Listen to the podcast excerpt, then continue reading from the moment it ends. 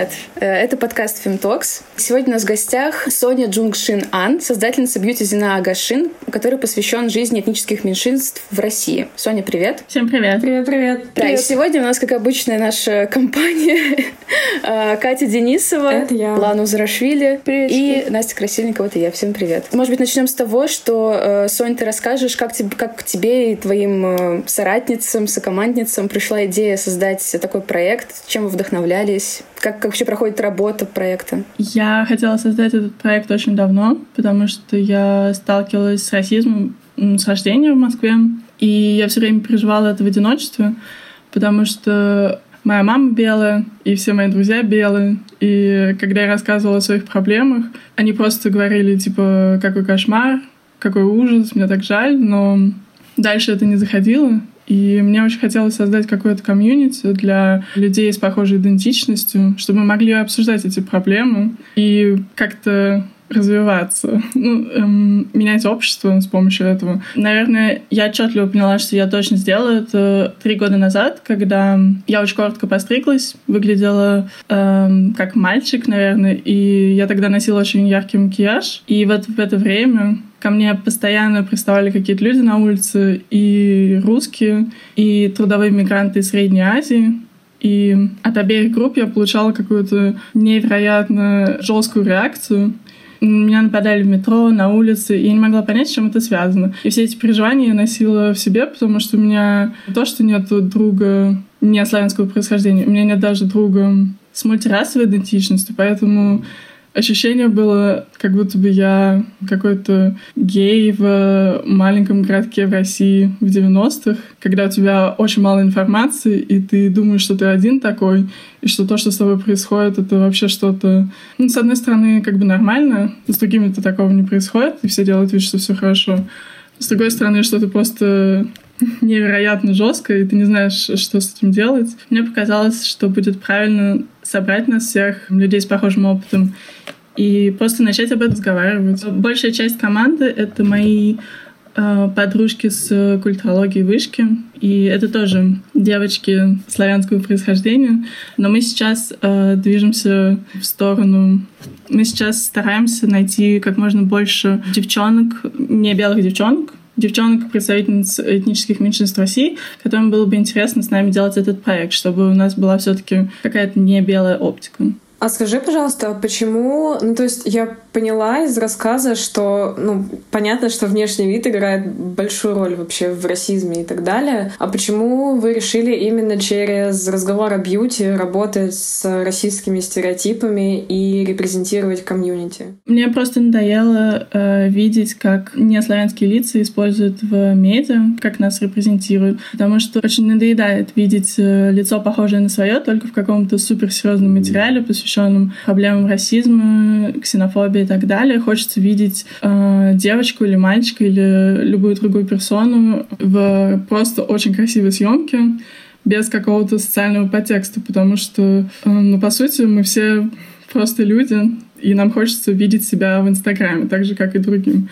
И еще один очень важный момент, мне кажется, связан с тем, что если ты если у тебя хотя бы чуть-чуть не конвенциональное лицо, то у тебя как бы уже нет права на некоторые вещи. Например, на такие простые вещи, как классические черные стрелки на глазах. Потому что, например, э, меня как азиатку не записывают ни на один эм, бьюти-урок в качестве модели, посвященный классическим стрелкам. Потому что мне говорят, у тебя особенные глаза, и они должны находиться вот в этом особенном уроке, когда мы говорим о том, как сложно делать стрелки азиаткам с узкими глазами тебя нельзя включать вот этот общий разговор просто про обычную классическую красоту. У тебя есть особенное место. И это довольно неприятно, и хочется это изменить. Поэтому первые съемки, первую съемку, когда мы публиковали э, просто фотографии, мы подписывали их э, именами девочек, мы не делали там никакие комментарии, потому что э, нам кажется важно, что можно показывать нашу внешность вне этого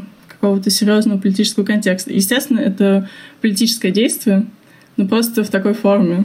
Да, ты сейчас это рассказала, я вспомнила, как я слушала подкаст, а, где какая-то режиссерка, я, честно говоря, забыла ее имя, русская, российская режиссерка, она рассказывала о том, как она снимала рекламу для Яндекса, и, ну, это какая-то новогодняя была реклама, где хорошая история про то, как Яндекс, значит, помогает э, людям круто встречать Новый год и довозит их до места назначения. И она э, сказала заказчику, что она хочет в этой рекламе, типа, снять а, таджикскую семью, ну, как бы не русскую семью, которая выглядит, ну, как бы не по-славянски. И, ну, просто так, причем вне какого-то контекста, просто так она сказала, ну, вот, хочу снять. И ей сказали, что не стоит этого делать, потому что они не хотят, чтобы реклама выглядела слишком социально. И это как бы постоянно э, какие-то непонятные такие ассоциации, что если человек не славянин, то это сразу социалка, это да, это ужасно российские представления. Да, это типа наши лица можно использовать только если вы хотите сделать очень громкое заявление. Ну, это просто про то, что белые русские лица — это норма, а все остальное — это отклонение от нормы. А все, что имеет отношение к отклонениям от нормы, это уже какая-то окрашенность. Ну, как бы это не нейтральность. Да, я примерно то же самое хотела сказать, что, типа, по сути, э, дать всегда дополнительный смысл, и, типа, точно так же, как э, дефолтный человек — это мужчина, это всегда еще как бы человек с белым цветом кожи. И, кстати, мне кажется, еще тут есть такая штука, что э, белым людям часто приписывают те характеристики, которые на самом деле идеализированы. Ну, в том отношении, что их никогда нет. Ну, то есть нет человека с идеальным лицом, на котором бы все стрелки бы смотрелись так, как это нужно. Ну, короче, в этой документалке с Харуэй, которая вот, значит, была сейчас в гараже, показывалась, там рассказывать истории для, для выживания, что такое. Э, там она рассказывала про то, что у нее стояли брекеты, и у ее отца были брекеты, и ее как-то заинтересовало, а как врач-ортодонтолог решает, ну, когда уже все, ну, типа, ну, когда надо снять. То есть непонятно же, да, как, где вот этот идеал. И она узнала, стала как бы э, изучать историю ортодонтии и узнала, что они изначально брали как образец античные статуи. Ну, то есть э, те образы, которые в реальности не существуют. Ну, то есть вот это имеется в виду, что всегда какие-то идеалы э, внешности, то есть тело, к телу не имеют вообще никакого отношения к реальному телу. А уж те, кто не белые, не, не, не европейцы, это вообще как бы настолько отклонение от нормы, что это просто сразу же куда-то вообще от человека даже, ну, как бы далеко мне кажется, в целом. Если вспомнить э, Наоми Вульф, понятно, что в целом женские стандарты красоты, они недостижимы даже для белых женщин, а для небелых женщин это еще в миллион раз умножается, потому что, ну, такое ощущение, что ты вообще выписана из этой картины, как я понимаю, из того, что ты сказала. Ну да, но тут скорее даже про то, что э, все-таки идеал он составляется из образа белой девушки. Никогда нет идеала, который бы составлен из характеристик не белой внешности. Да, это правда, да. То есть, мне кажется, здесь тоже не надо эм, об, об, обобщать и говорить, ну, в целом идеалы не, недостижимы. Это как нам скажут, ну, в целом люди не идеальны, чего от них требовать. То есть, ну, немножко, чтобы туда не, не уходить в деполитизацию этого. Мне кажется, это важно. Нет, я, я понимаю, но с другой стороны, ну, нельзя же действительно сказать, что для белой женщины идеал красоты, который пропагандируется в патриархальной культуре, что он достижим. Так же нельзя сказать. Но есть те, кто очень близки к нему. Прям, прям очень близки. Есть такое ощущение. И это белые девушки. Ну, социальное, мне кажется, социальное одобрение проще получить как-то. Mm-hmm. Ну, это да. Я просто подумала, что даже вот э, с... Не знаю, насколько это корректный пример, можно это будет потом вырезать. Э, я просто думала про пластическую хирургию, что, по сути, вот, э, типа, белые женщины, белые люди, они могут с помощью, там, пластики, например, да, и каких-то других средств достигать этого идеала, да, то есть там делать уже нос, пухлее губы и так далее. Вот. А как будто бы если... То есть как будто бы, что если не белая женщина будет так делать, то это скорее будет выглядеть не достижением идеала, а скорее какой-то пародией, каким-то, типа, чем-то таким... Короче, она не сможет... Э, они не смогут добиться этой цели, вот этого идеала даже с пластикой. Это именно то, о чем я подумала, да. То, то есть я, я, например, вспоминаю, это не, не женский пример, он типа вот Майкл Джексон, условно говоря, у него же было э, какое-то такое стремление, да, типа я не, точно не знаю его психологию, какие-то мотивации этих его решений, там, потому что он сужал нос и э, отбеливал кожу, наверное, да, с помощью грима, либо даже как-то иначе. Но в итоге же он не выглядел э, сопоставимо с идеалом, выглядел скорее... Искаженным, да? Да, искаженно как-то.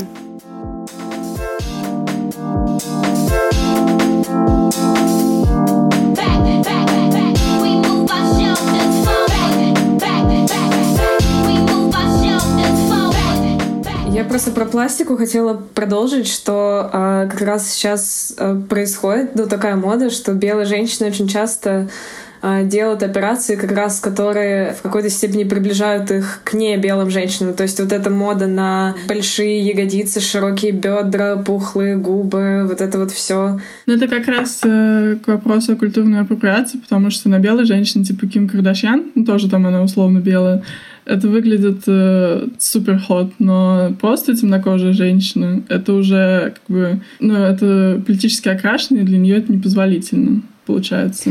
Это на самом деле очень, мне кажется, актуально и для, и для России, что когда у русской девушки, э, ну, значит, округлые бедра, это женственность. А когда вот есть вот этот миф об армянках, у которых, типа, крупные бедра, да, и это сразу какая-то колхозница. Ну, то есть вот этот вот, я, я показываю кавычки, чтобы ты не подумал, что я поддерживаю. Это, конечно, не поддерживаю, но я к тому, что, короче говоря, когда мы говорим о небелых женщинах, то это для них то вот этот тип тела, потому что я знаю это, потому что у меня такое тело, то есть у меня вот эти крупные бедра, узкая талия, и это окрашивается как что-то э, характерное, типа для них. Густые волосы — это вот как у них. То есть, ну, ну, понимаете, да, что это расово окрашенная характеристика. А когда этим обладают русские люди, это просто такая черта его индивидуальная, да, какая-то эстетика. А тут ты как бы сразу приближаешься к какой-то группе. И мне всегда говорили, ну, тоже какие-то знакомые, у Ланы такие классные волосы, потому что она хачиха. И, по и поэтому она типа такая, у нее такие волосы. Да она же хач, типа. Ну, у них у всех такие волосы. Да, мне прям реально так говорили. Я такая, да, я хач, у меня такие волосы. А просто ты не знаешь, что, а что сказать? Ну, то есть, а что сказать? Для всех это норма, ты одна не, не выскажешься против. Я такая, М, ну да, да уж. Ну, клево, что мы стали про это говорить хотя бы в России. Чуть-чуть. Я вот когда готовилась, думала об этом, и сейчас же на Западе условном, э, там, например, Риана, они выпускают линейки тональных кремов там, в расширенном диапазоне оттенков для всех типов кожи, чтобы каждая смогла найти себе подходящий. И я очень э, часто видела э, комментарии, ну, на русском, русскоязычные комментарии, где люди пишут, ну, типа, да, это круто, но это как бы им надо, ну, у них там на Западе это надо, потому что у них там, ну, ну, черные живут. А типа, а нам зачем это на рынке? Вот нам в России зачем на рынке такие цвета разные? Нам два цвета надо для загорелой кожи и для бледной. Я это всегда так поражала, типа люди думают, что в, в России реально ну, не белые люди не живут. То, то есть как бы поражает, что настолько далеко еще сознание того, чтобы что-то понять вот в сфере бьюти даже. Я просто хотела сказать, что это к вопросу о том, насколько вообще уместно использовать западный опыт, наклад, ну, накладывать его на Россию. Потому что, например, у нас эти 40 оттенков Рианы, они не очень нужны. Нам нужны другие 40 оттенков, которые будут включать в себя девушек э, э, кавказского происхождения, то есть там с другими подтонами. Типа вот эти желтые подтоны, которые актуальны для темнокожих женщин, для темнокожих людей вообще, они нам действительно, может быть, и не нужны. Нам нужны, может быть, э, зеленым потоном, оливковым, что-то такое. И просто брать эм, рекламы, клепать их по какой-то формуле Рианы Бейонсе, это, это, конечно, чуть лучше, чем не делать их вообще, но тоже вообще-то это плохо. Да-да-да. Я еще сегодня читала как раз про вот эту инклюзивность бьюти, ну, то есть про цвета там и так далее. И там был анализ, и говорилось о том, что это вообще э, решение не столько про инклюзию, именно как про этику, сколько экономическое решение, потому что среди потребительниц э, в Штатах э, бьюти э, продуктов черных женщин намного больше, чем белых. И это экономически просто для производителя, для бизнеса это выгодно. Вот. И тут, как мне кажется, целесообразно целесообразно обратиться вообще к тому, чтобы посмотреть, а почему не белые женщины чаще красятся, чем, ну, например, как бы если это актуально. Мне кажется, что да, потому что э, благодаря э, мейкапу ты скрываешь часто свою этничность при помощи, там, например, замазывания э, растительности на, на лице, э, ну, как-то вот э, осветляя ее, да, ну, при помощи тональных средств, еще чего-то. Ты э, утончаешь брови, чтобы они, они были крупными. Как-то используешь, условно, линзы, да, или еще что-то, потому что ну и в целом среди диаспор, да, как бы национальных, насколько мне известно, там очень сильные такие требования симпатичности накладываются на женщин, потому что конкуренция условно с белыми, с женщинами, она выше. Ну, то есть там ну, вообще какая-то другая история. Это, мне кажется, как раз э, соотносится с опытом черных женщин в Штатах, что там тоже для парня черного предпочтительнее отношения с, с белой девушкой, потому что это социальный лифт. Если это не про фильм «Прочь», конечно же. Ну, это я, я не хочу универсализировать все это, но как бы это есть. А нет такого, что со стороны семьи может поступать требование, как бы какие отношения отношениями, но там условно жениться можно только, не знаю, например, на армянке? Ну, это в разных национальностях по-разному. Где-то, наоборот, жениться на русской это клево, это социальный лифт. То есть это какие-то связи, это собственность, ну и все такое.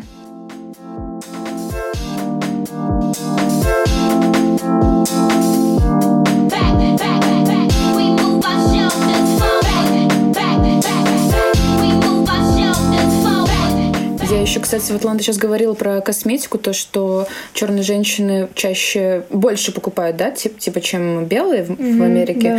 Да. Может быть, это еще связано с тем, что вот с каким-то типа whitewashing, потому что, по сути, я как почитала тексты, э, Рианна, конечно, молодец, и Fenty Beauty это прикольно, но все остальные как бы марки, они не то чтобы прям очень уж разнообразны в этом плане, и э, там тех же и Кайли Дженнер, и Ким Кардашьян тысячу раз ругали за то, что у них там типа пять оттенков, и они такие, все, типа больше у нас темных оттенков не не будет. Только и типа там 35 э, светлых и 5 черных. И что э, довольно часто, типа по сути же, вот в, в США том же самом очень давняя история вот этого отбеливания кожи как бы типа с помощью тональных средств, да, то есть там вот я помню, что я забыла, как называлось, кажется, Lucky, Lucky Brown средство, э, которое прямо типа реклама была, там половина лица была до использования, там типа натуральный цвет, как бы естественный цвет, который при рождении был уже женщины, а вторая половина, типа, более светлая. И, типа, э, что, мне кажется, довольно часто так получается, что если используется вот какое-то не, там, не супер инклюзивное средство, то тон кожи, он как бы искажается и делается более светлым. Я еще видела очень прикольный тред про то, что эти продукты, которые преимущественно используются темнокожим населением в Америке, типа осветляющие кремы, выпрямляющие какие-то средства для волос, они хранятся за замками в магазине. Там типа такая полка с линейкой осветляющих тональников для лица, и она вот так перезамотана цепью, и рядом там просто какая-то полка с ну, самыми обычными средствами, типа, не знаю, красная помада, черная тушь, и она совершенно спокойно стоит, без цепей. Круто. Офигеть. Чтобы, не, чтобы не воровали. Чтобы, типа, не, не украли. Чтобы не украли, да, чтобы не воровали. Ну, потому что, да. Это помните мем вот этот, типа, что черный чел заходит в свой дом, открывая дверь ключом, а Кэрен уже ждет, типа, и звонит в, этот, в полицию. Да. Ну, я, кстати, вспомнила сейчас хороший э, тренд э, в ТикТоке. Есть определенный звук, под который а, женщины, а, не белые в основном, записывают видео, показывают свои фотки как бы до и после. И до они записывают видео, как они выпрямляли волосы, там еще какие-то практики делали, чтобы выглядеть более белыми, а потом как бы музыка меняется, и они вот уже в своем естественном, условно говоря, состоянии, с кудрявыми волосами, выглядят так, как они хотят выглядеть, не оглядываясь на какие-то стандарты, и это такой супер glow up, и они выглядят очень счастливыми.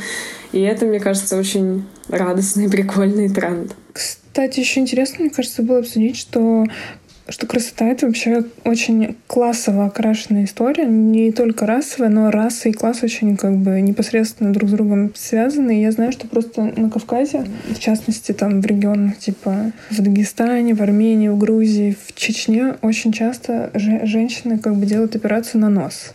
Ну, это известная история, что, типа, очень много ринопластики там. Вот. И мне кажется, что это, опять же, да, то есть это образец, это римский профиль, да, то есть это вот белый образ белого носа, значит. И это же дорого, ну, то есть. А на Кавказе там уже такая как бы тема, что если у тебя вот этот нос с горбинкой, то ты уже как будто бы не то, что тебе отказано в, в красоте, ты уже как бы тебя не замечают, тебя не видят. То есть ты вообще как бы не в зону привлекательности не включаешься. А операция не дешевая. И получается, что кто-то имеет право на красоту. Это также и касается и, и косметики, и, и так далее. А кто-то не имеет права на красоту. И вот, естественно, это все классово опосредовано очень сильно. Если, например, здесь это еще не так как бы ощущается, что, ну, как бы вот у тебя такой нос э, там с горбинкой, какой-то, может, длинный, ну, какой-то вот не, не, неконформный. Ну, как как-то, ну и как-то ты вот расплываешься вот в этом обществе абсолютно разнообразном. А там-то как бы общество, ну, более узкое, оно все друга знают, э, все как-то одного, ну, типажа или там их, их как бы несколько, но их мало. И там видно это прямо, что много девушек со сделанными на сами, и там одна-две, допустим, без. Вот. И это... Я не хочу их осуждать ни за что, ничего нет, но просто это очень э, такое... Вот, вот здесь обнаруживается репрессивность этих практик в том отношении, что это просто классовое как бы такое сопро... ну, не сопротивление, неравенство здесь прямо высвечивается вот в, в этом плане. То же самое происходит в Южной Корее с глазами, когда ты рождаешься, и практически уже даже не важно, мальчик ты или девочка, семья все равно откладывает деньги на операцию, чтобы ты вырос, и тебе сделали европейский разрез глаз. И если ты в обществе существуешь со своим естественным азиатским разрезом глаз, у тебя заметен пикантус, то ты как бы помечаешься как какой-то деревенский нищеброд. Ну и как с любым нищебродом с тобой вообще невозможно завязывать никакие отношения. То есть даже не надо пытаться. Это, конечно же, печально. Вот-вот, да. То же самое. Денежный аспект этого всего очень интересная тема, и, и ну, интересно, как это превращается в такие реально товарно-денежные отношения между э, мужчинами и женщинами в патриархальном обществе. Как бы все, наверное, слышали вот этот аргумент, э, что мужчина, например, должен платить за женщину в ресторане, потому что она вот э, перед тем, как прийти на это свидание, она потратила там, не знаю, 3000 рублей на эпиляцию, 5000 рублей на косметику, которую использовала в макияже, две с лишним на маникюр и так далее. И в Твиттере даже, по-моему, одно время был тред, где типа девушки считали вот свои траты на всякие вот эти штуки, э, подводили итог, и это была, ну, как бы вот зарплата. И они такие, ну вот, как бы э, нас должны мужчины обеспечивать, потому что мы вот для них вот это делаем. Вот, ну, ну, такое. Что именно такое? Ну, потому что, ну, очень завязано, да, правда, на деньгах это все. И как бы это открыто постулируется. Как бы, ну, всем понятно, что чтобы быть красивым, нужно тратить на это деньги.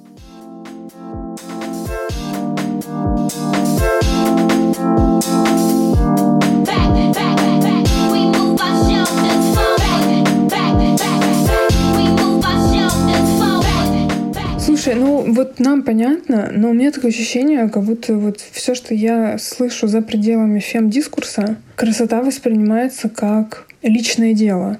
Но в том отношении, что она не переводится в социальные термины. Именно отрефлексирована. То есть людям кажется, что вот эта девушка красивая, а эта девушка некрасивая, и вообще абсолютно не, они не рассуждают о том, а как, а почему она, а почему она считается красивой, что она как бы сделала для этого, или что сделали ее родители, я не знаю, а, какой у нее классовый статус, ну, какой у нее расовый статус, об этом не говорится. И такое ощущение, как будто э, вот это именно э, представление о красоте воспринимается как нечто вообще деполитизированное. Ну, то есть это просто, вот есть просто красивые, привлекательные люди, при этом исторически и ну как бы даже на протяжении э, моей жизни разные люди были красивыми. я помню время, там, нулевые, никто никогда бы в жизни не сказал про Риану, что она симпатичная. Я, я помню даже, что когда я была, короче, в третьем классе, я обожала Бейонс, и я помню постоянно эти разговоры, да фу, она жирная, что она тебе нравится, она черная, типа, что тут, что красивого в ней вообще, она там, у нее волосы какие-то огромные и так далее. Короче, а сейчас это как бы вот, типа, клево быть такой. И, Катя, у тебя же был разгон по поводу трендов, а, черных трендов для белых девушек. Расскажи. Да, но мы это когда про операции обсуждали, мы затронули уже это, что типа для белых круто обладать какими-то э, чертами, а для людей, у которых эти черты с большей вероятностью будут, как бы нет. И ну в косметике, в одежде, там в аксессуарах то же самое, потому что, ну опять же, вот э, из того, что сейчас видно, модно там иметь длинные ногти с какими-то яркими кричащими дизайнами, э, крупные сережки, массивные украшения, какие-то глубокие декольте. Ну, то есть стиль, который, насколько я понимаю, был присущ вот как бы черным женщинам, не белым женщинам, они его развивали, они как бы создавали там какие-то свои тренды. Но когда они это носили, это считалось как бы гетто. И в «Сексе в большом городе», помните, был момент, где Кэрри какое-то золотое украшение себе покупает и, и такая, типа, ну это гетто, типа, это гетто украшение. Любимый сериал, супер, ультра крутой феминистский сериал. Ну вот, а сейчас, типа, ну, все обвешиваются с ног до головы цепями какими-то. Круто все. И типа те же Кардашьян, они же все очень... Ким Кардашьян, она же ее же критиковали когда-то на какой-то на компании своей фоткалась, она прям очень сильно затемнила себе тон кожи. Да, недавно это да, было совсем. А при этом своих детей она осветляет на фотографиях кожи. Произошел клоунизм. А Канни Уэст за, за Трампа выступает. Follow me. Я про Кардашьян просто хотела еще сказать. Вы видели ТикТок, где, типа, э, разные ее фотки, типа... А, я вспомнила. Там, короче, э, ТикТок «Хочу показать вам, что все расы прекрасны». И там все фотки Ким Кардашьян, где она, где она, типа, на первой, где она на обложке Vogue, типа, там она с, с черной кожей, потом, где она одета, типа, как латина женщина, потом, где она, типа, Middle. И там везде одна Ким Кардашьян с разными, блин, уровнями затемнения лица. Это очень смешно. А что Соня ты хотела сказать? Э, я не знала, что она высветляет своих детей, но тоже известная тема, что типа под фотками с ее детьми все оставляют просто миллиард сердечек, а под фотками э, дочери, старшей дочери Бейонсе все пишут, типа, какая она уродина, она вообще не похожа на маму, потому что она на сто процентов черная, а дети Ким и Кани, они типа мультирасовые, и поэтому происходит вот эта экзотизация. И самое страшное, что я вообще узнала совсем недавно, оказывается, существует типа миллиард э, инстаграм-аккаунтов, в которых люди постят только мультирасовых детей и подписывают, типа, вот бы мне чернокожего мужа, я так хочу мультирасового ребенка, это самый красивый ребенок на свете, типа, там моя мечта иметь темнокожую девочку, но с голубыми глазами, что-то такое. Ну, это как бы показывает, мне кажется, максимально наглядно, что быть э, черным, ну, чернокожим, не знаю, желтокожим, вообще любым не белым человеком, это некрасиво. Но вот это смешение, чуть-чуть смягчение эм, твоих э, каких-то этнических черт внешности, оно уже делает тебя просто мега красавцем. Типа тебе надо сделать совсем небольшой шаг, и тебя примут в это общество. Да, типа ты можешь быть не белыми, вы можете быть не белыми, но только в определенной степени. Mm-hmm. Типа чуть-чуть переступаете эту грань, все, типа высветляем в Инстаграме. Там же просто еще важно, что Джей Зи, он э, очень, э, у него черты, они как бы African, то есть, э, да-да-да, э, ну, то есть и нос, и губы, он не близок к белым. И я так понимаю, что его считают, ну, вообще уродством просто, что это просто невозможно. И я хотела рассказать, что в Штатах, я, извиняемся, что так много говорим о Штатах, просто там это как бы тема отрефлексирования, и это для, для нас служит как бы опорой, как бы для того, чтобы говорить о нас, но из, изменять оптику, да, там. У них в 60-е как раз на волне вот этой активности за, за права А возникло такое движение Black is beautiful. Ну, то есть черный — это красиво. Это как раз вот... Э, это была такая попытка реклейминга африканизма в, вообще и в культуре, и в, в бьюти-сфере, что вообще же как бы африканизм, э, как бы африканские корни были отчуждены от э, афроамериканцев, потому что это как бы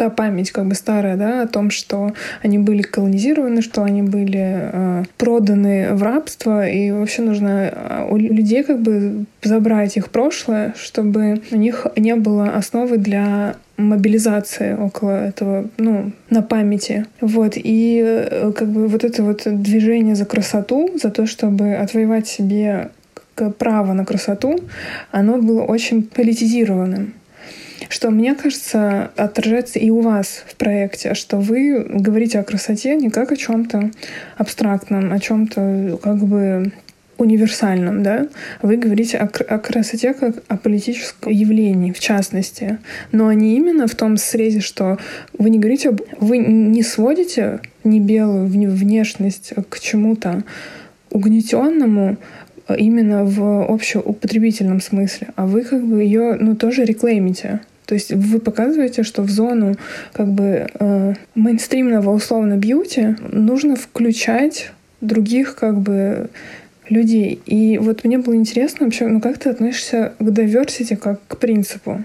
То есть, ну, ты, ты считаешь, что это действенный принцип или это такая как бы попытка, ну, просто инклюзии такой не, не рефлексивной? То есть, что ты думаешь вообще про это? Это действительно то, что мы хотели сделать. Мы хотели не сказать, что у нас какая-то особенная красота, и нас нужно любить по-особенному, а максимально э, включить себя в этот мейнстримный поток и сказать, что вот как бы это, не знаю, то, как выглядит красота в России, и мы часть этого, а не где-то в особенной комнате. И мне не очень нравится то, как э, у нас делают э, diversity в России, потому что это, опять же, какая-то бездумная калька с э, Запада, у нас совсем э, по-другому протекал расизм, если можно так сказать. У нас э, совсем по-другому обстоят дела с, с колонизаторством, и э, поэтому мне кажется, что делать рекламу с тремя женщинами, где одна из них белая, одна азиатка, одна темнокожая, это не... Ну, это практически бесполезно, потому что люди скажут, да, мы знаем, что рабства уже нет, и что азиаты — это тоже люди, и на этом конец надо показывать девушек э, с э, носами с горбинкой с Кавказа, надо показывать девушек в хиджабе, ну, от которых сейчас метро вообще от, отсаживаются, потому что они постоянно с бомбами ходят, что, естественно, не так. И все такое. Надо показывать вот эту красоту, которая до сих пор для нас в России неудобна. Показать темнокожую женщину, которую, которую представляют Бейонсе и Риана, это очень легко. Тут не надо особенно стараться. Потому что если ты скажешь кому-то, это некрасиво, на тебя все посмотрят, скорее всего, на тебя все посмотрят, как на какого-то рабовладельца. Но если ты покажешь, э, не знаю, женщину с крупными бедрами, с горбатым носом, с волосами над губой и со сросшимися бровями, то это уже острый политический акт, и такое надо делать только в каких-то спецпроектах на Wonderzine. Нет, это не так. Это надо делать каждый день. Это то, то, что я хочу делать, то, что мы хотим делать в нашем проекте. Каждый день показывать это в Инстаграме, чтобы люди привыкали к этому, и чтобы потом через эту привычку они учились видеть в этом красоту. Потому что мне кажется, что красота — это исключительно дело насмотренности и привычки. Поэтому все эти э, современные съемки, где люди используют, как бы, э, используют небелых людей для обрамления белой внешности. Это просто отвратительно. И эм, мне кажется, надо чуть больше думать, когда ты делаешь такое, если ты делаешь это с добрыми намерениями.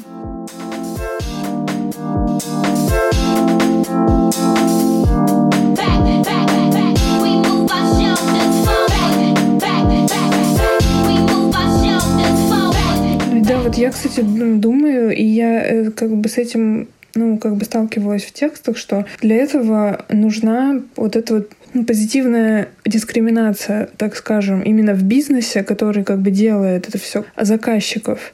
Потому что э, я вот разговаривала с, с мейкап-артисткой Ирен Шамшалашвили вот для, для своего как бы текста, и она как бы тоже про это сказала, что diversity в России не понимают, э, как его делать, потому что как бы опираются на западный опыт. Вот. И мне кажется, что здесь э, вопрос в частности состоит в том, что в индустрии нет представительства этих людей в плане плане, что, ну, как бы оно, ну, ну, возможно, оно как бы там есть, но это все несознательно, и как-то это все как бы делается, типа, новая этика, нам она не нужна, давайте вы вот как бы с этим езжайте куда-нибудь в Америку, мы делаем бизнес, а бизнес это как бы дело не, не расовое, не гендерное, тут все равны, как бы здесь главное как бы уметь вертеться и так далее. И, в общем, и получается, что э, как бы вот нет оптики. Да, это, это супер вообще мысль.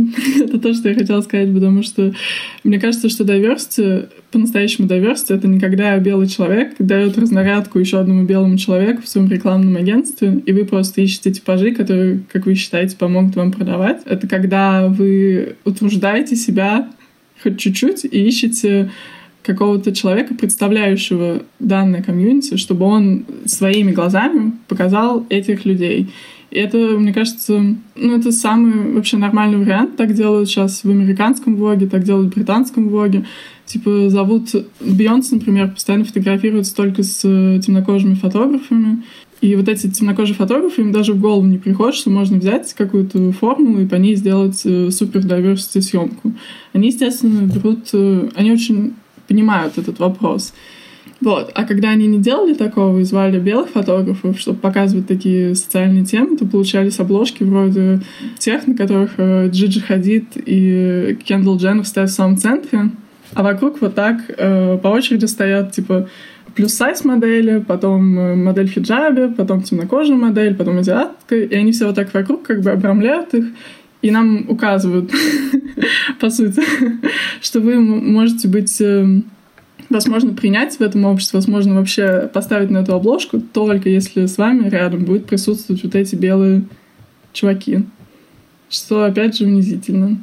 Кстати, про фотографию я вспомнила, что я читала, что это аспект не только вот в плане сценария кадра, а в том плане, что фотографы, очень многие, они умеют работать с белой кожей только, а для темной кожи нужно по-другому выстраивать освещение. Я читала целую статью об этом, где приводились э, снимки темнокожих людей, сделанные белыми фотографами, причем даже очень известными, типа Энни Лейбовец, и темнокожими. И это разница радикальная, потому что на там снимках, э, где снимали белые фотографы или просто там фотографы, которые не понимают, а, что нужно как бы определенным образом это снимать, э, кожа выглядела тусклой, некрасивой э, там и так далее. А, ну вот, собственно, снимок фотографов, которые умели с этим работать, дело обстояло совершенно иначе. Это тоже такой аспект, как бы, который вот просто люди это не учитывают, им это как бы не важно. И в итоге выходит плохо. Я еще думаю, что тут как бы вообще есть такой аспект чисто даже гейст. Там же как бы вопрос в миллиметрах, ну, то есть как увидеть э, черное тело, да.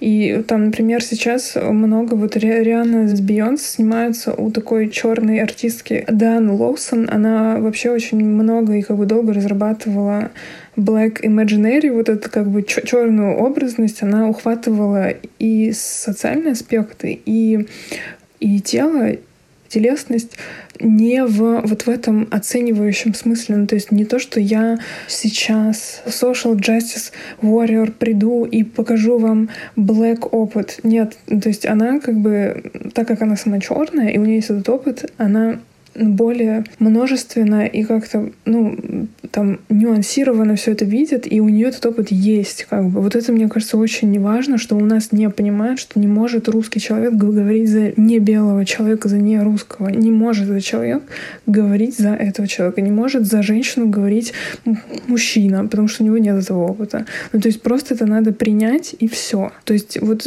так сложно это объяснить людям, просто они такие, ну и что? Я же знаю, что они угнетены, давайте давайте я решу за них, что им делать. Какая разница? Нет, как бы есть разница. В России получается, что такие люди чаще всего делают какие-то съемки вроде... Они зовут девушек из Казахстана или Кыргызстана и одевают их, э, красят под э, японскую гейшу. И это типа diversity, потому что вот, не белый, не русский человек.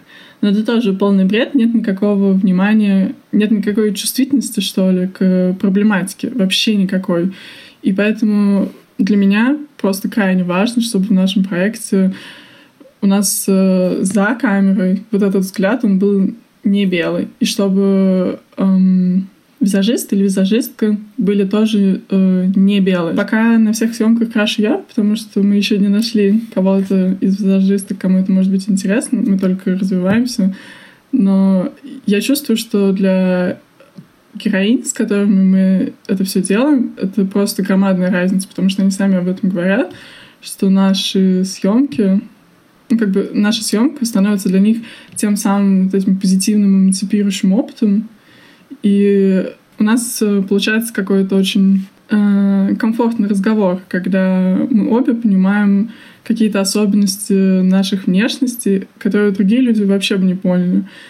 Я часто присутствовала на съемках, как ассистент или визажистка, когда люди делали, белые люди делали совершенно резкие комментарии о внешности, и они не понимают, что это ну, например, про горбинку на, э, на носу или волосы над губой, они не понимают, насколько это вообще центральные для нас категории могут быть, насколько вот как бы долго мы живем с мыслью о том, чтобы э, со страхом что люди могут заметить, что у нас там есть лишние волосы на, лице. А тут просто фотограф подходит и говорит, сама еще тут я вижу вот эти волосинки, они, они тут не должны быть. Но это как бы это такие травмы на самом деле, и очень хочется, чтобы люди, э, отвечающие за вот этот гейс, они представляли комьюнити. Они просто думали, что могут прочитать книжку или какие-то факты, на Википедии, понять все сразу, прийти и сделать идеальный, идеальный результат. А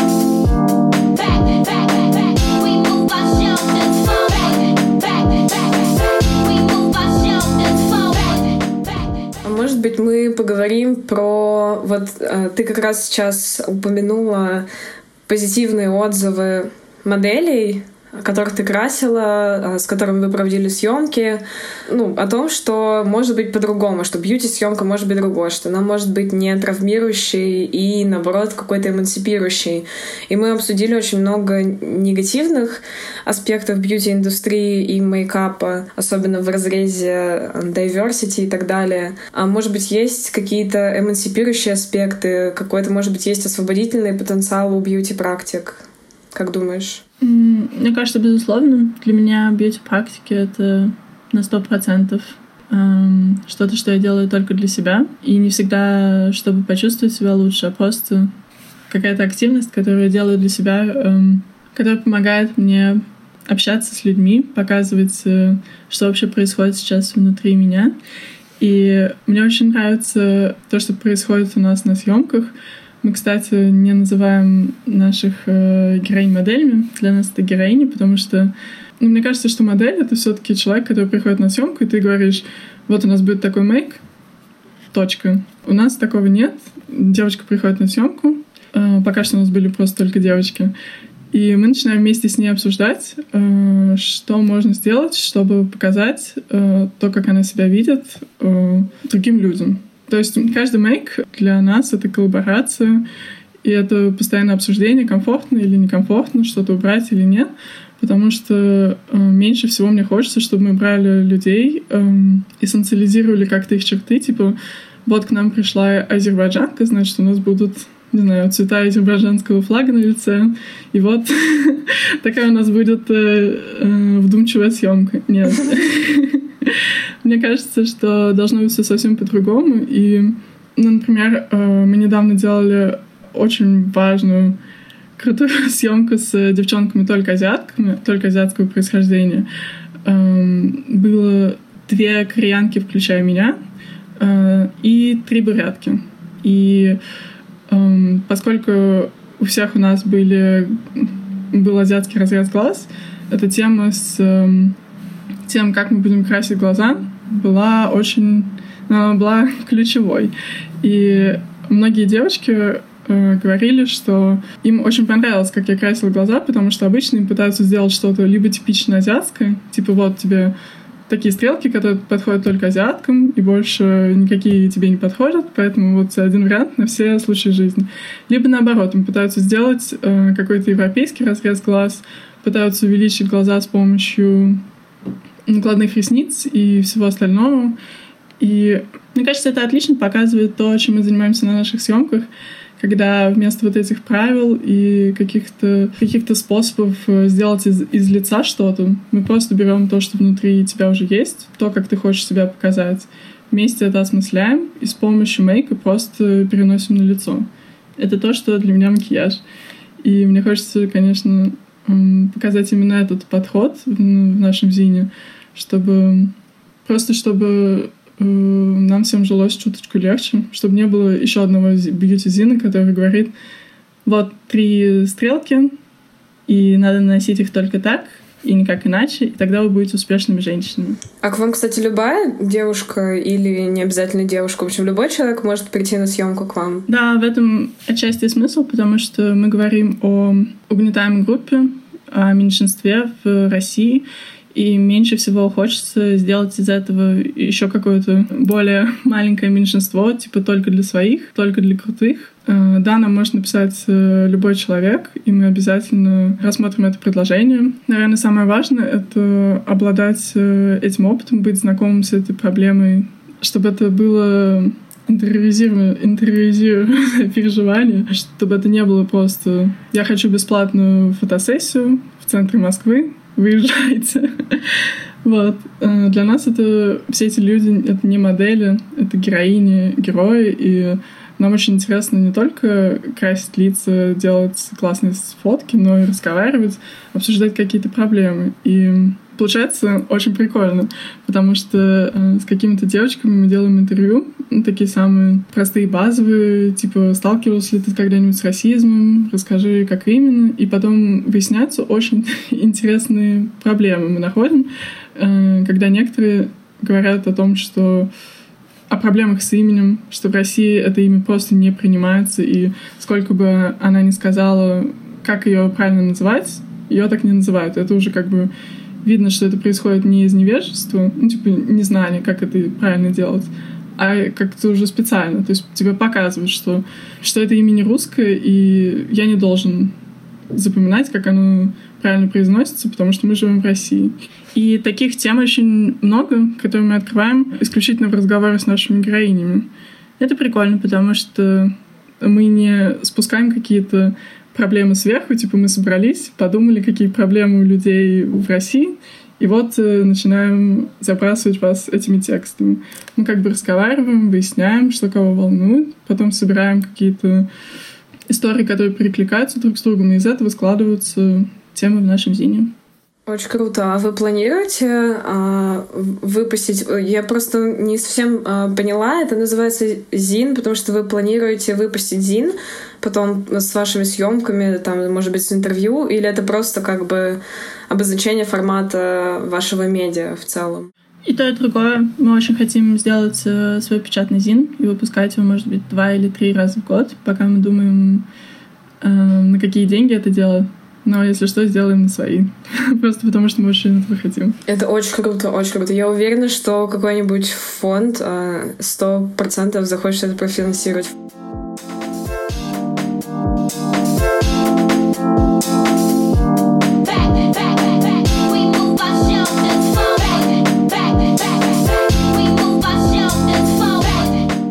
Кстати, еще похвалить ваш проект. Я каждый раз, когда вижу репосты, значит, ну вот в сторис ваши, и мне очень радостно, что вы берете комментарии у разных девушек, не только у медийных. Вот это вот, мне кажется, принципиальный вопрос, потому что любые медиа, которые направлены даже на как бы на политику репрезентации, все равно репрезентируют очень узкое да, сословие да, людей, которые как бы... Медийное сословие. Да-да-да, то есть mm-hmm. и из тусовочки, да, и просто вот я понимаю, что, например, мне что-то рассказать любому медиа, ну, допустим, там, всем известному журналу Вондерзин, как бы мне легче это сделать. А есть как бы девушки, у которых есть схожий опыт с моим, но они не могут это сделать, потому что у них нет медийности.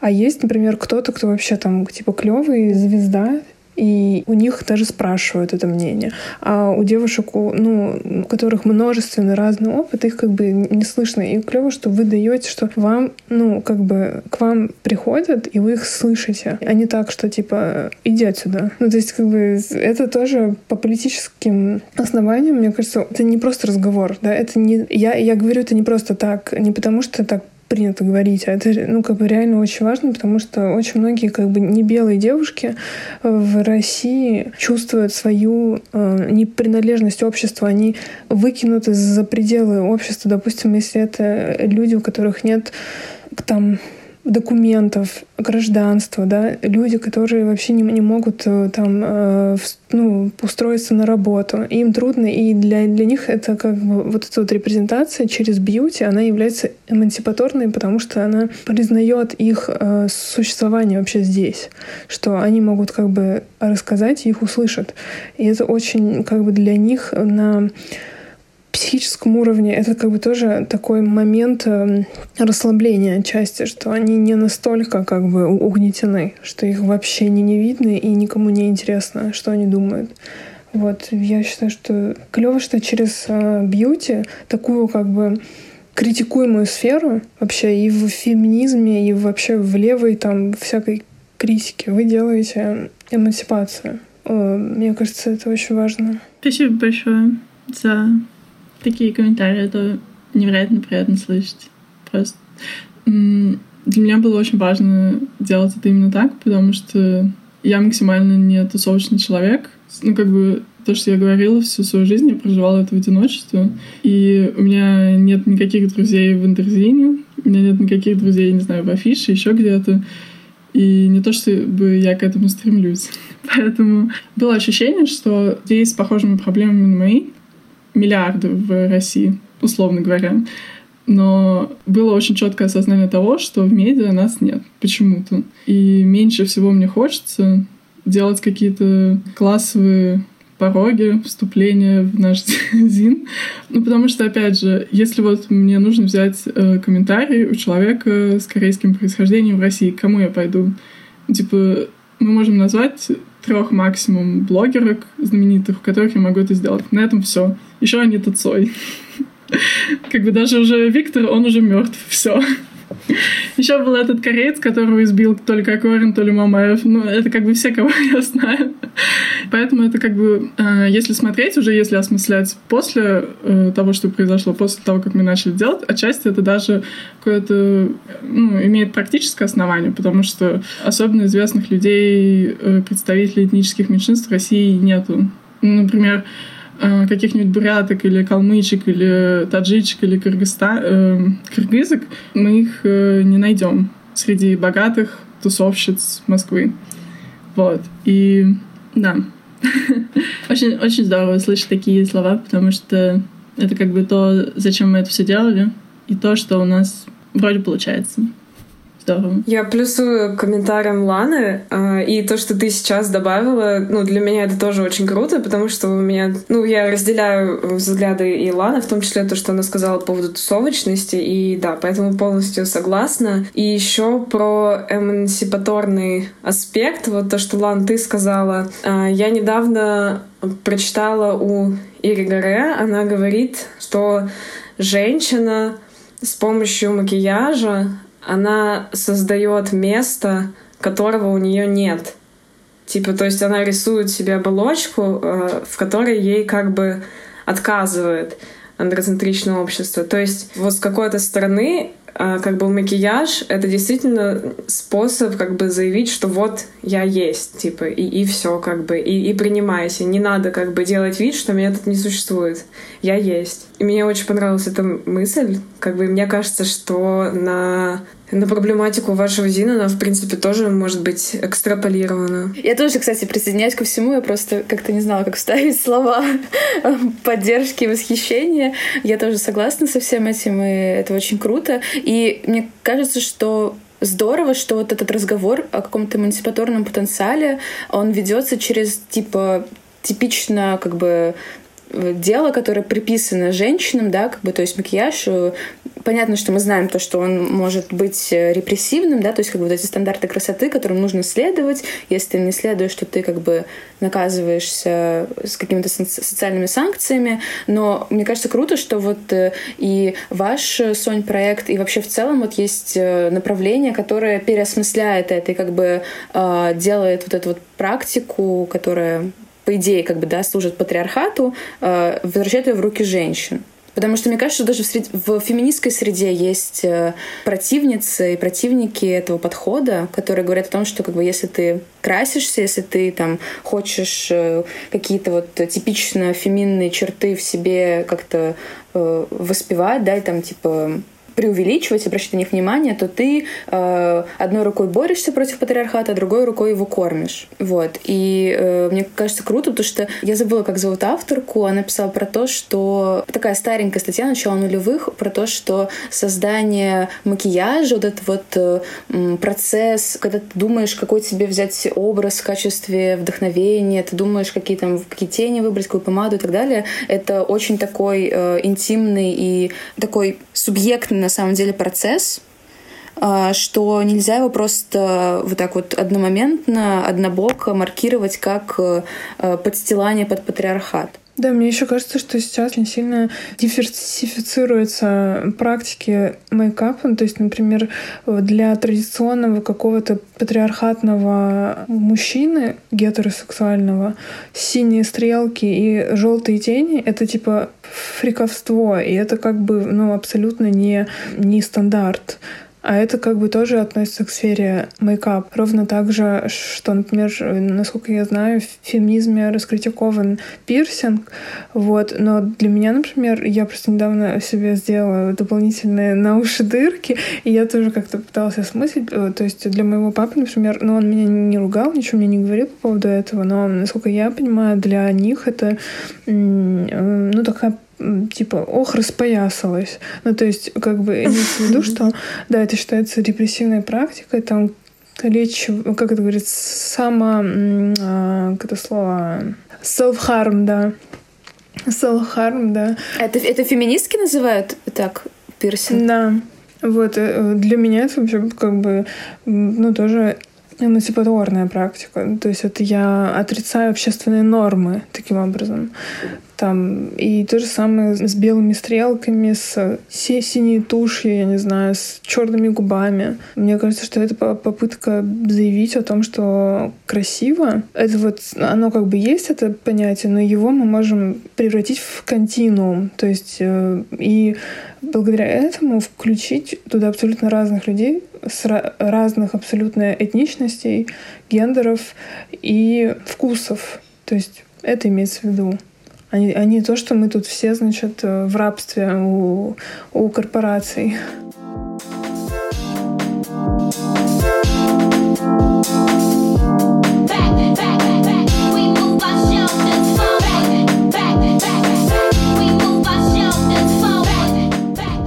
Кстати, я еще хотела сказать про э, Наоми Вульф, которая вот написала «Миф о красоте». А, она же там бьюти-практики тоже как только не хает. Она там и приводит метафору железной девы, то есть вот это вот костюмы средневековья, которые для пыток используются, что, мол, бьюти-практики — это что-то похожее. Но меня, кстати, там в основном очень большая часть посвящена именно фигуре, но и красоте внешности вот, лица в том числе. А, и мне показалось интересным, как э, это была книга, написана в 90-е, и как раз в это время начинается условная, понятно, что периодизация такая довольно абстрактная, третья волна феминизма, и там одними из таких активных деятельниц были Riot Girl в Америке. Вот. И мне показалось очень прикольным, как они переосмыслили вот эту вот тему Наоми Вульф и ее критики, да и вообще в целом критики феминистками э, стандартов красоты, и что они там могли выглядеть э, одновременно вроде как и феминно, но при этом с вызовом вот этим в стандарт стандартам красоты. То есть они там могли не брить подмышки, не брить ноги, не удалять волосы с лица, там, не выщипывать брови, но при этом, например, носить э, яркую помаду и какую-нибудь там девчачью в кавычках одежду, там типа коротких юбок, каких-то топиков. Вот, например, там Кэтлин Хан, она очень часто ходила с розовой помадой. И мне просто тоже очень близок этот э, подход, когда ты как бы для себя отфильтровываешь какие-то практики как э, реально ненужные и э, не знаю, которые тебе не нравятся, ты понимаешь, что без давления общества ты их делать не хочешь, а какие-то ты берешь себе на вооружение как э, типа инструмент самовыражения. Да, но мне, кстати, кажется, что важно э, тут э, сказать, что макияж для себя — это не обязательно белые стрелки, какие-то необычные точки на лице и так далее. Потому что мы даже обсуждали летом, по-моему, с тобой, Лан, в чате Лану Дель Рей, как бы у нее там нарощенные ресницы, а, там сильный макияж губ, вот это все как бы очень женственно, но при этом как бы, ну, это не модно давно. И ты даже сказала, что, ну, типа, такое, что для тебя это, это как модно, драк да, почти это вообще, что-то настолько гротескное. И как бы мне кажется, что что тут э, не в необычности макияжа дело, не в том, что он какой-то там типа не подчеркивает какие-то черты, а в том, как бы, ну, что, ну, как бы тебе просто похер. Ну, вот человеку просто похер. Вот он красится, как ему нравится, и он, ну, не хочет этим ничего сказать, кроме того, что вот ему так нравится. А как бы как это выглядит, неважно, мне кажется. Это могут быть нарощенные ресницы, а может быть синяя помада. Мне кажется, что как раз сейчас как бы нормативным макияжем является типа мейкап, которого, ну, типа нет. Это вот эти 100 бронзеров, которые там тебе и скулы сделают, и э, какой-то овал лица, но так, чтобы это не было видно, конечно же, потому что ты должна этим обладать от природы. И, кстати, вот еще хотела сказать, что мне кажется, что очень здесь вот как бы важно с э, вот этой э, риторикой небритья и так далее не э, эссенциализировать это, не делать, не романтизировать, как вот некоторые это делают, как возвращение возвращение к природе и вот эта вот женская сущность через какой-то экзотизм и близости к земле, там, ну, какой-нибудь к естеству, вот это все, чтобы, мне кажется, вот от этого отойти, потому что для небелых женщин практики отказа от э, эпиляции, они являются опасными. Вот, ну, то есть небритые ноги на белой девушке и на небелой девушке — это расово окрашенная история, и что небелая, как бы, девушка рискует оказаться, например, избитой в, в метро, если у нее что-то там не брито. И поэтому, мне кажется, вот это как бы тоже очень важно учитывать, что как это вообще играет. У меня был похожий опыт, когда у меня была очень короткая прическа, яркий мейк и небритые ноги, небритые подмышки, которые у меня есть и сейчас. И на меня напал один трудовой мигрант из Средней Азии, потому что он подумал, что я гей, но из э, Средней Азии. Ну, короче, для него было просто невероятно важно как-то переделать меня, чтобы я вела себя нормально, чтобы я не позорила его страну. И это тоже, ну, это как бы то, из-за чего я чувствовала себя одинокой, потому что мои белые подруги, которые ходят с небритыми ногами, совсем другое ощущение, потому что если я, я, я и хожу с небритыми ногами, когда я хожу с ними, э, на меня смотрят не, не просто как на волосатую фемку, на меня смотрят как на девушку, которая позорит свою страну. А свою страну меня постоянно приписывают к Средней Азии. И получается, что как бы я могу за это получить, потому что эм, женщины Средней Азии надо воспитать. Ну, то есть э, совершенно условно э, у меня был какой-то разговор э, с кыргызом, который прям сказал, я типа, ну, он сказал, я кыргыз, но Привет, я, Привет, я, кстати, кыргыз. Но, но он такой, типа, ты же кыргызка, да, ты же кыргызка, типа, ну, что ты так себя ведешь, ты позоришь свою мать кыргызскую, позоришь своего отца кыргыза и так далее. И для меня это... Мы все кыргызы здесь. Ну, в общем, да, это просто какая-то нереальная жесть, когда ты даже не живешь в этом сообществе, ты, ну, ты вообще к нему не принадлежишь но к тебе относятся так, как будто бы ты часть этого сообщества, и пытаются как-то загнать тебя вот в эти стандарты. Прямо какой-то мега патриархальной страны, мега патриархального сообщества.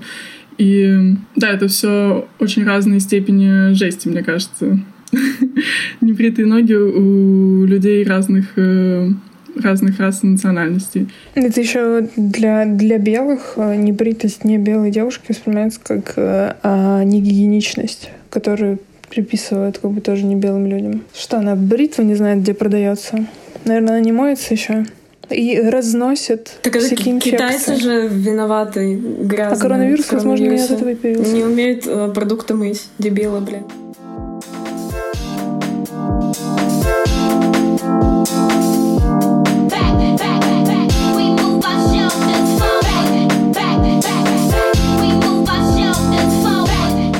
Вопрос был про э, это, про естественность тоже мы сейчас говорили, э, и до этого вот тоже, когда говорили про красоту и класс, э, Лан, ты сказала, что типа как будто бы у людей не отрефлексировано, что это имеет социальный подтекст, все такое. Я хотела сказать про то, что для мужчин это, мне кажется, вообще типа темный лес, потому что для них это типа женские штучки, они же вообще реально не понимают там косметика, ну, то есть, когда говорят а, про естественную девушку, они там скидывают у девушку, которая тон, там, подвод какие-то, там, тени базовые, блеск, еще это все такое, а, вот. А к этому я как раз хотела спросить про э, вопрос про нюд. Типа, есть же такая тема, как нюдовый макияж, и вот э, это же тоже рассиализировано довольно сильно, потому что типа нюд это по сути как естественно, да, типа обнаженный. Получается, что типа светлый, нужно от этого. Обычно. Ну, светлый, да, да, да. Вот. И типа нюд, он, да, такой типа розовато-бежевый. И типа Получается, нужно как-то уходить от него или как-то тоже переосмыслять, включая не только светлые оттенки, вот именно в макияже? Мне кажется, надо просто включать э, другие оттенки. Но это то же самое вот эта нюдовость, э, она лучше всего видна на пластырях, потому что все эти нюдовые пластыры, типа для девушек, чтобы не было видно на ногах, потому что там очень важна красота, но не следы жестокости этой красоты по отношению к женщинам, сложно сказал, но, в общем, я имею в виду, когда, типа, женщины носят неудобные туфли, у них натираются ноги, им нужны вот эти супер незаметные пластыри, чтобы никто не замечал, через какие страдания она проходит. И был целый тред про то, что все пластыри, которые называются, типа, нюд, незаметные, еще что-то, они все бежевые. И вот это само слово «телесный цвет», оно тоже бежевое. Причем максимально светлое. Да, да. Но мне не кажется, что надо да. уходить от нюдового макияжа, если я тебя правильно поняла. Просто надо понимать, что нюд у всех разный. Нюд означает телесный цвет, но цвет тела у всех максимально разный. И надо просто включать как можно больше оттенков, но не бездумно, опять же. Типа белый, желтый, черный — это достаточно. Да, хорошо, спасибо. Да, кстати, я тут еще вспомнила про сводчи. Вот, что типа куча компаний, когда показывают на своих сайтах, например, помады, они делают сводчи на светлых губах, а эти помады смотрятся совершенно по-другому на темных губах, например. Ну, кстати, справедливости ради, Гласье на своих сайтах э, демонстрирует на разных да, да. девушках. Ну, их там все равно три типа, мне кажется, нет? У них, у них пять, будем справедливы, у них пять, я все знаю про Гласье. Мне кажется, что это клево, потому что ведь розовый цвет на разных девушках э, смотрится ну, по-разному. И как бы это тоже, ну, ну, как бы нужно учитывать, что, например, ты, если у тебя демонстрация идет только на белых, ты не понимаешь, как этот цвет будет на тебе. Ну, даже близко не понимаешь. Вот, и это, это важно, чтобы было diversity именно вот в этом отношении, чтобы люди могли просто на прагматическом уровне увидеть, то есть как это ну, будет смотреться. Например, если я живу не в Америке, да, я не могу попробовать в магазине пробник, чтобы я не тратила деньги просто так.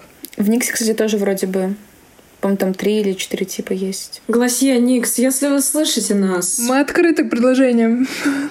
А, пришлите нам еще, пожалуйста, все ваши сэмплы. Все, до свидания. Ну что, девчонки, обсудили свои женские штучки? Да. Штучки, да.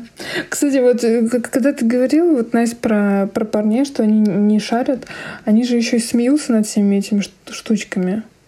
То есть они такие, ой, эти, эти патчи, блин, их столько не поймешь, ой, да мне пофиг. Ну, это такое, короче, какое-то обесценивание, но это как бы мы, мы привыкли, не удивляемся. Блин, извините, можно я приведу пример? Короче, с Кайли Дженнер и Трэвисом Скоттом, когда у них был э, опрос, э, вопрос-ответ, э, что-то на GQ, по-моему, и она сказала, типа, назови пять продуктов Кайли Cosmetics. И он там вообще такой бред говорил, он вообще не понимал, типа, что такое косметика. Там, типа, я не могу привести пример, но это прям вообще было ужасно. Поэтому, походу, они расстались сразу после этого. Возможно, да. Знаете, что мне кажется? Мне кажется, что очень многие из них знают, все прекрасно. Но они, они специально делают вид, типа, что они вообще не, не понимают ничего в этом, потому что, типа, они мужики. Позорно. Угу. Да. Типа, а, а что за мужик будет разбираться, тушь это или не тушь? И поэтому, девочки, давайте отдадим должное честь э, нашему великому журналисту Юрию Дудю за то, что он сделал себе маникюр. Похлопаем. Заебись, так сказать. Мои кореша, им всем очень нравится. Так, ну ладно, все, заканчиваем, девочки. Соня, мы тебя благодарим. Мы очень рады, что вообще как бы состоялся ваш проект. Спасибо вам огромное. Мне кажется, вместе развитие, что было, заебись. Желаем все кореша. развития вам хорошего. Процветания, денег. Много съемок, да. Спасибо огромное, что позвали. Я безумно нервничала. Для меня это как интервью Дудя или Урганта. Я просто обожаю ваш проект и все, что вы делаете. И просто нереально приятно, Вау, что спасибо. вы позвали наш проект к себе. А именно меня. Сонь, оказавшись перед Тихановской, что ты скажешь? Вы очень крутая женщина. И нет ничего, что вы бы сделали неправильно. Где делала ног- ноготочки. Точно. Пока-пока. Пока. Все, пока. пока.